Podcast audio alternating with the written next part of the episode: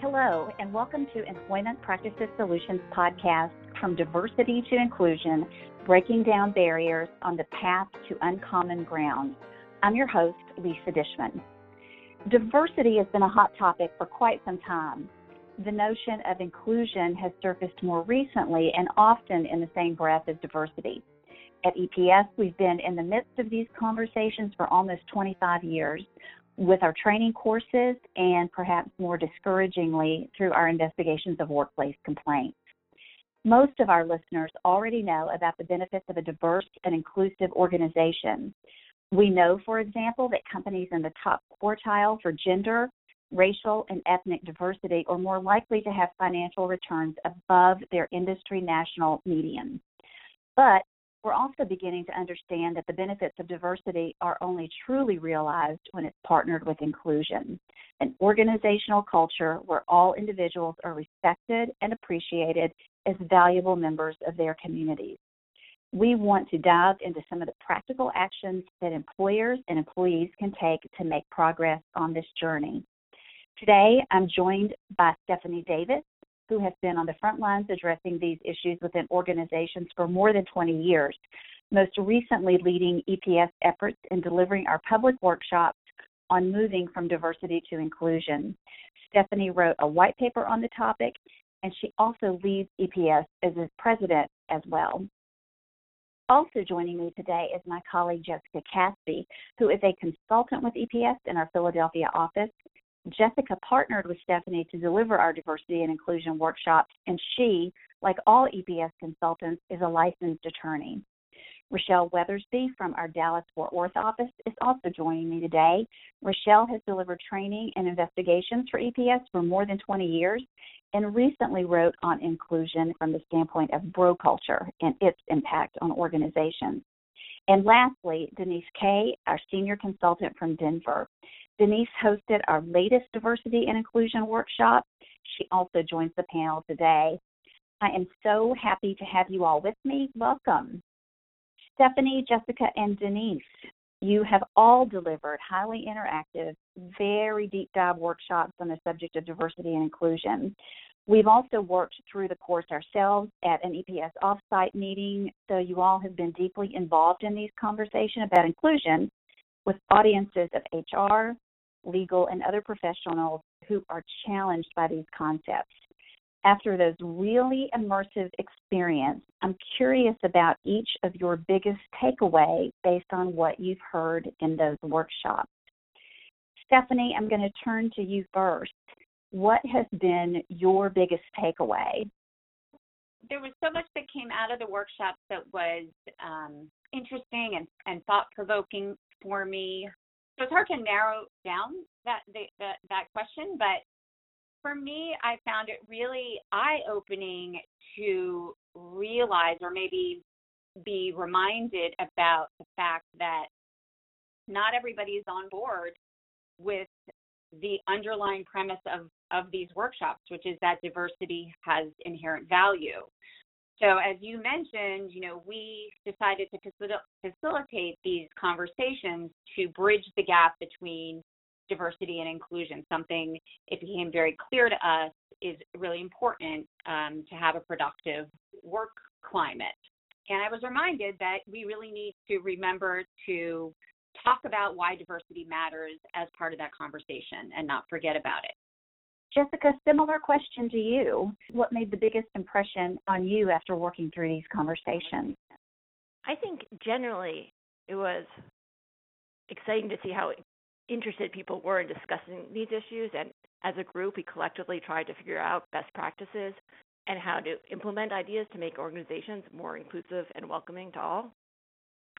I think with that said, one of the biggest takeaways for me was that while the participants said many of their leadership say that they're on board with diversity and inclusion efforts, that they're still sort of struggling to get the leadership to really dig in to these issues and dedicate the necessary time and resources to really creating a more inclusive workplace or organization.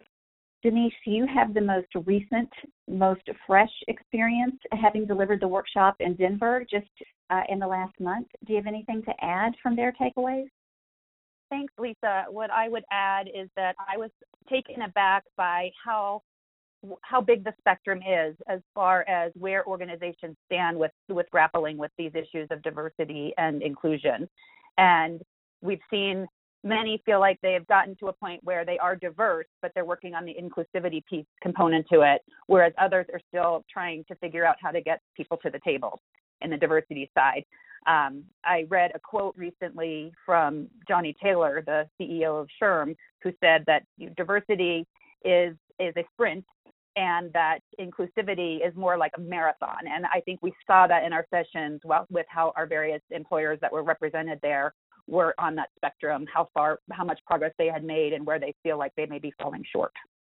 That's a great analogy. Stephanie, you wrote the white paper on this subject um, late last year, and you mentioned training, which is always near and dear to our hearts at E P S. But even before employers contemplate making an investment in time and money that, that training requires, you suggested a number of ways that organizations can begin to make significant steps toward inclusion, one of which is simply talking about the concept. Um, inclusion can be a little touchy-feely. It can be a little abstract for most of us.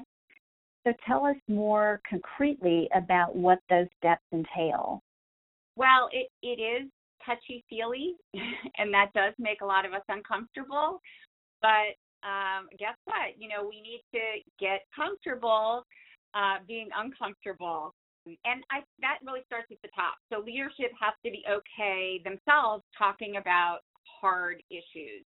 And that means like not just once a year checking a box at compliance training by mentioning diversity and inclusion, but by having conversations continually, um, whether it's formal or informal. So leadership should be talking about this stuff in formal addresses, in your mission statement, in your policies, in certainly in training sessions, in team building sessions, and informal conversations too. And I think it's important that all of us be, you know, really clear and uh, transparent that these are these are hard conversations to have. They're tough issues for a lot of a lot of us to get our heads around and, and talk about.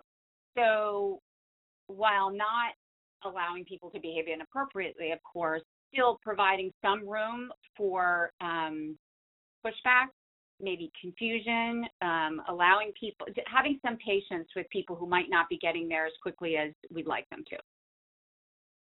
Denise, did you have something to add? Yes, I just wanted to add that I have been conducting workplace trainings for the past three weeks in a variety of different industries at the topmost levels. And it's been really interesting. One of the things that we've focused on and that we've gotten the most positive feedback on is our approach about elimination of bias. And it's become such an important cultural aspect of getting to this concept of inclusivity.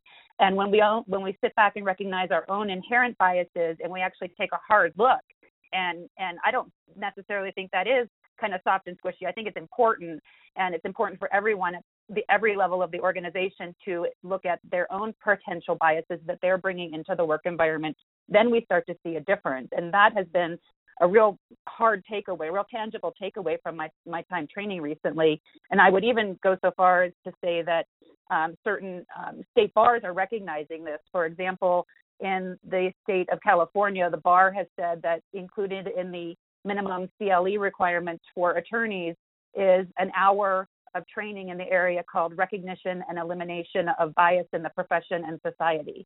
So this is real and it's tangible, and we need to be on, on, you know, on alert if you're an employer in this area who wants to make a difference in diversity and inclusion.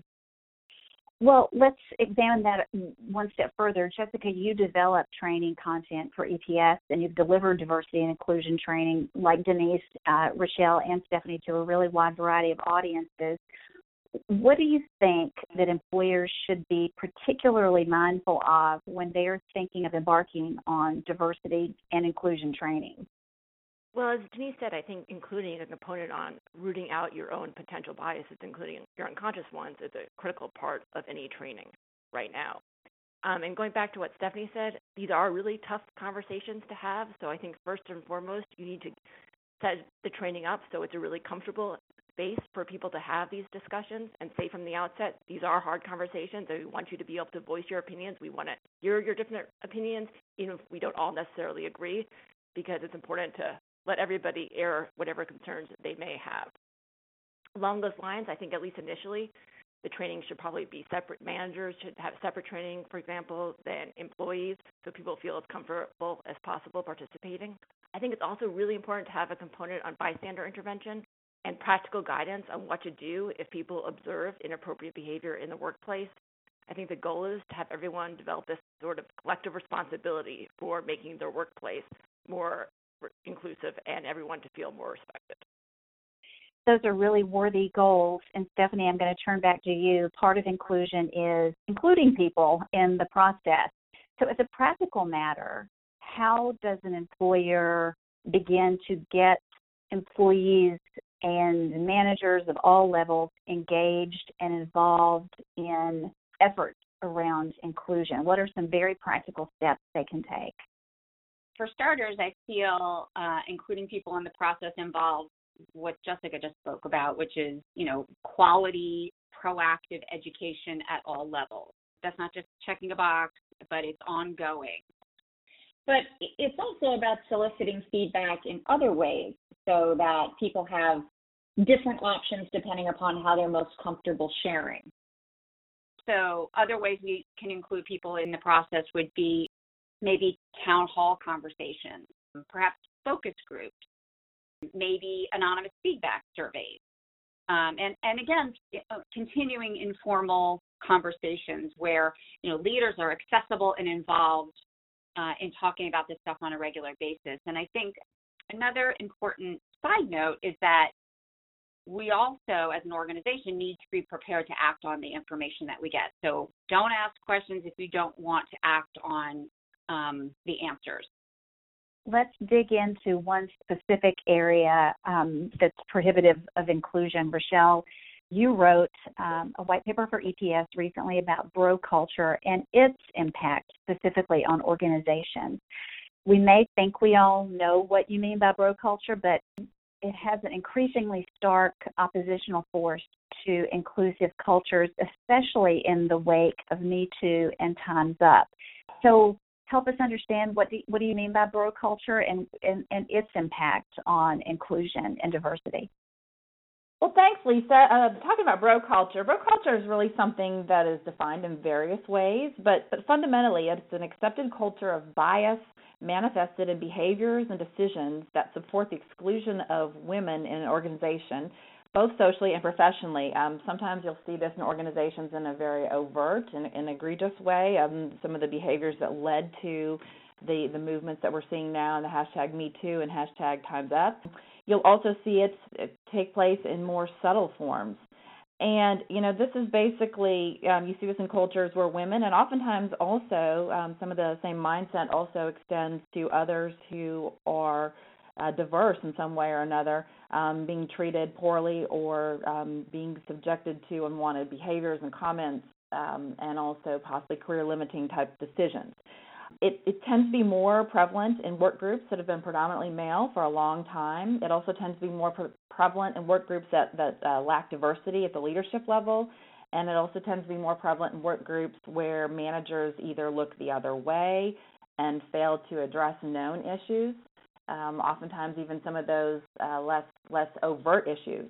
It's often a result of behaviors and actions, you know, that are much more subtle than, than some of the things um, that you might think of, such as, you know, I think in its most egregious form, it, it involves um, situations where you have, you know, sexual comments are the norm, or females are being subjected to unwanted sexual advances or are paid less than, than similarly situated males. But like I said, In, in its everyday form, I think you see bro culture it, it exhibit itself in much more subtle ways on a routine basis. So a lot of what you're referring to, um, the kinds of behavior that can really impact uh, inclusion and a more fundamental culture of just basic respect. And I know all of you as trainers and as investigators hear a lot of participants talk about these kind of behaviors. It falls short of outright outright discrimination and bullying, but still has an enormous impact on organizations. So, Rochelle, just to tag on, can you be specific? Um, I think in your paper you had a couple of specific examples of bro culture and exactly how it has an impact on organizations. And uh, you guys may want to chime in, too, on other examples not specifically related to bro culture that have, have an impact on organizations. Rochelle? Yeah, well, Lisa, you know, I often hear stories about these behaviors in investigations, or I'll hear these types of stories from participants in training classes, either during during the class or afterwards. And it's important, I think, for organizations to consider that the, that the day-to-day behaviors that may not seem to be significant are often the types of things that run counter to inclusivity. And some examples that come to mind that I hear, um, you know, it, it's oftentimes, you know, you may have a leader, for example, uh, leaders in organizations who overlook sexual comments or sexual innuendo comments in a situation where no one appears offended, everyone's laughing about those types of issues, um, or maybe there's no females present in the room. Um, you may also hear other examples such as uh, frequent negative uh, stereotypes exhibited towards either males or females who don't meet gender stereotypes or who are um, acting in a way that's inconsistent with a gender stereotype. For an example, that might be you may hear negative comments made about a male who's taking time off for paternity leave or who's taking time off to tend to child care issues. You may hear or see negative body language exhibited towards a female, for example, who is known as assertive in an organization, although similar behaviors are tolerated from males in the organization. It could also be in some organizations perhaps the frequent use of, of rough language, and it doesn't even have to be language that's sexual in nature. For example, some clients I work for where the workforce is predominantly male, you may hear language such as, you know, wow, that client just ripped me a new one, or something like that that, that may make uh, some of the people in the organization uncomfortable.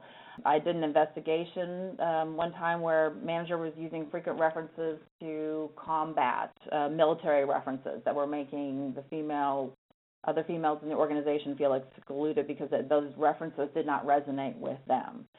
Another frequent issue I hear also after training sessions, I've heard this several times recently, is where females have expressed that during meetings that they have felt that they have been talked over by other males, or that their ideas were dismissed and then embraced when a male may have phrased the same sort of idea, but just a little bit of a different message.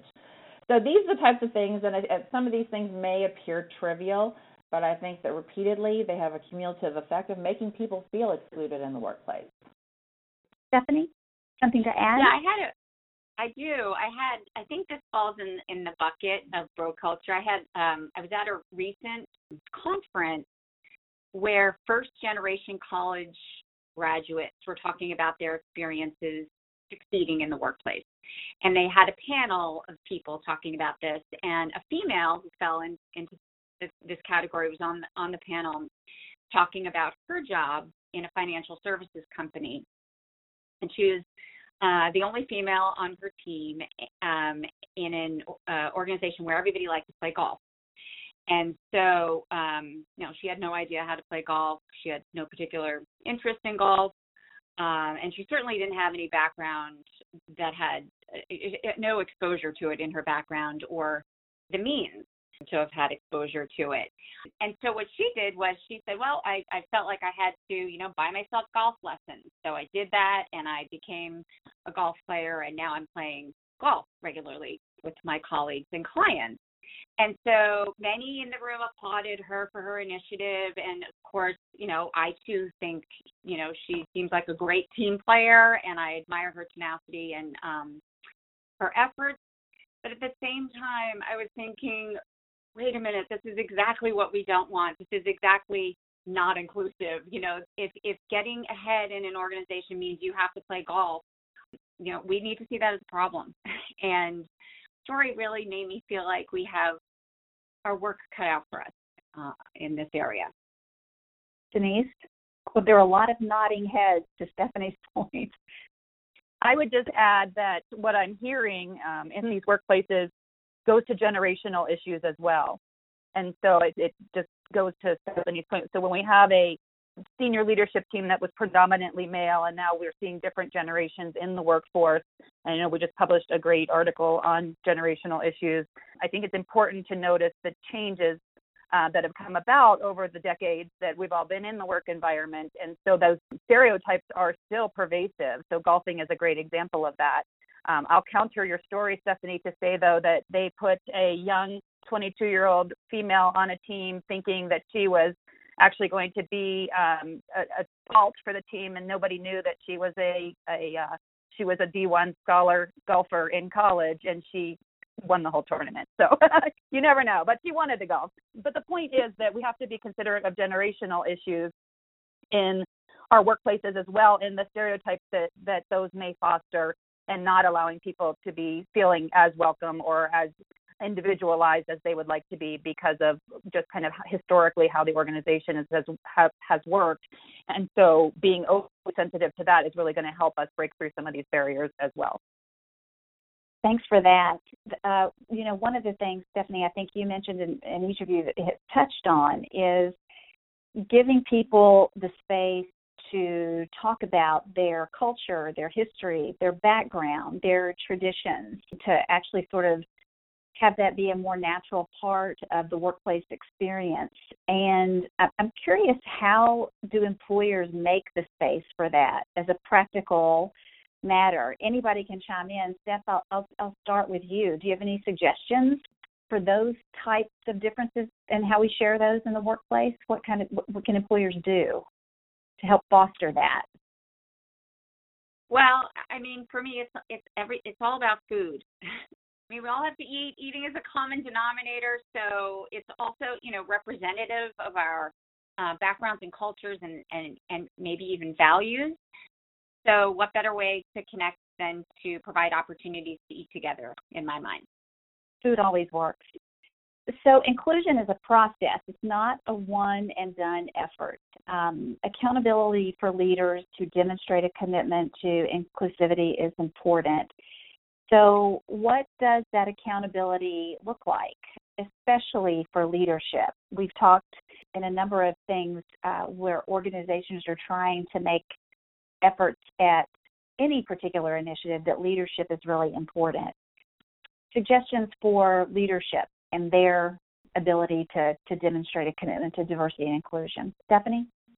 I think accountability would mean incorporating these values, uh, diversity and inclusion, into actual performance goals for leadership, meaning that there would be, you know, rewards and consequences dependent upon um, a leader's performance in this area. And I think, you know, we often resist um, ideas like this because we think, you know, it's hard to quantify.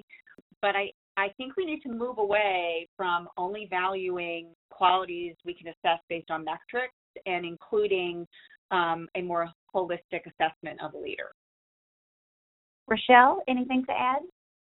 Well, I think also creating a culture where leaders hold themselves or hold each other accountable, um, where we encourage during training sessions that it is okay to pull another leader aside and give them some guidance if you see a better way to handle a situation, or if they are possibly crossing over a line that maybe they don't even realize they're crossing over, about to cross over, to have that kind of open dialogue with each other and know that it's okay to provide that sort of constructive feedback to each other and help each other along the way, I think is important. Denise?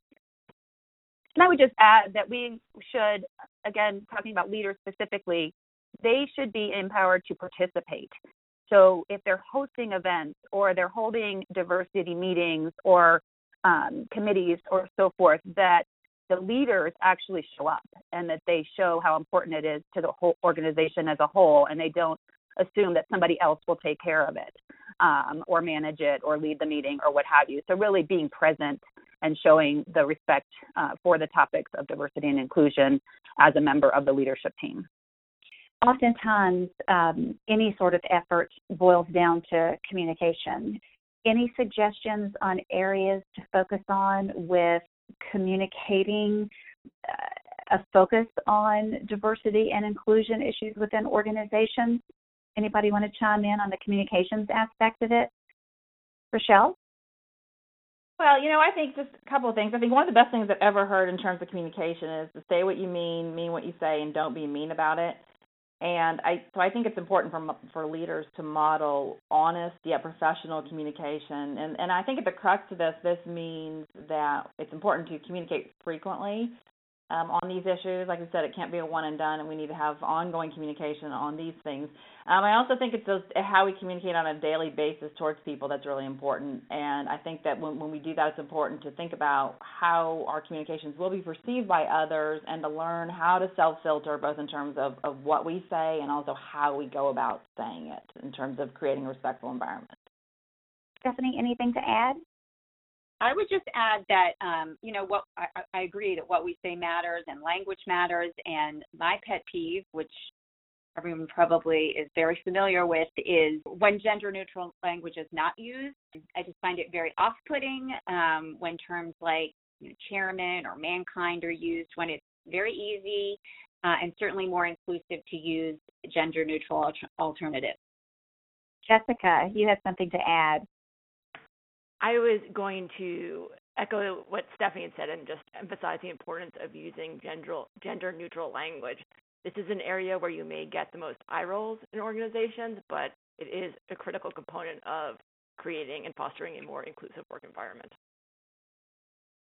Denise?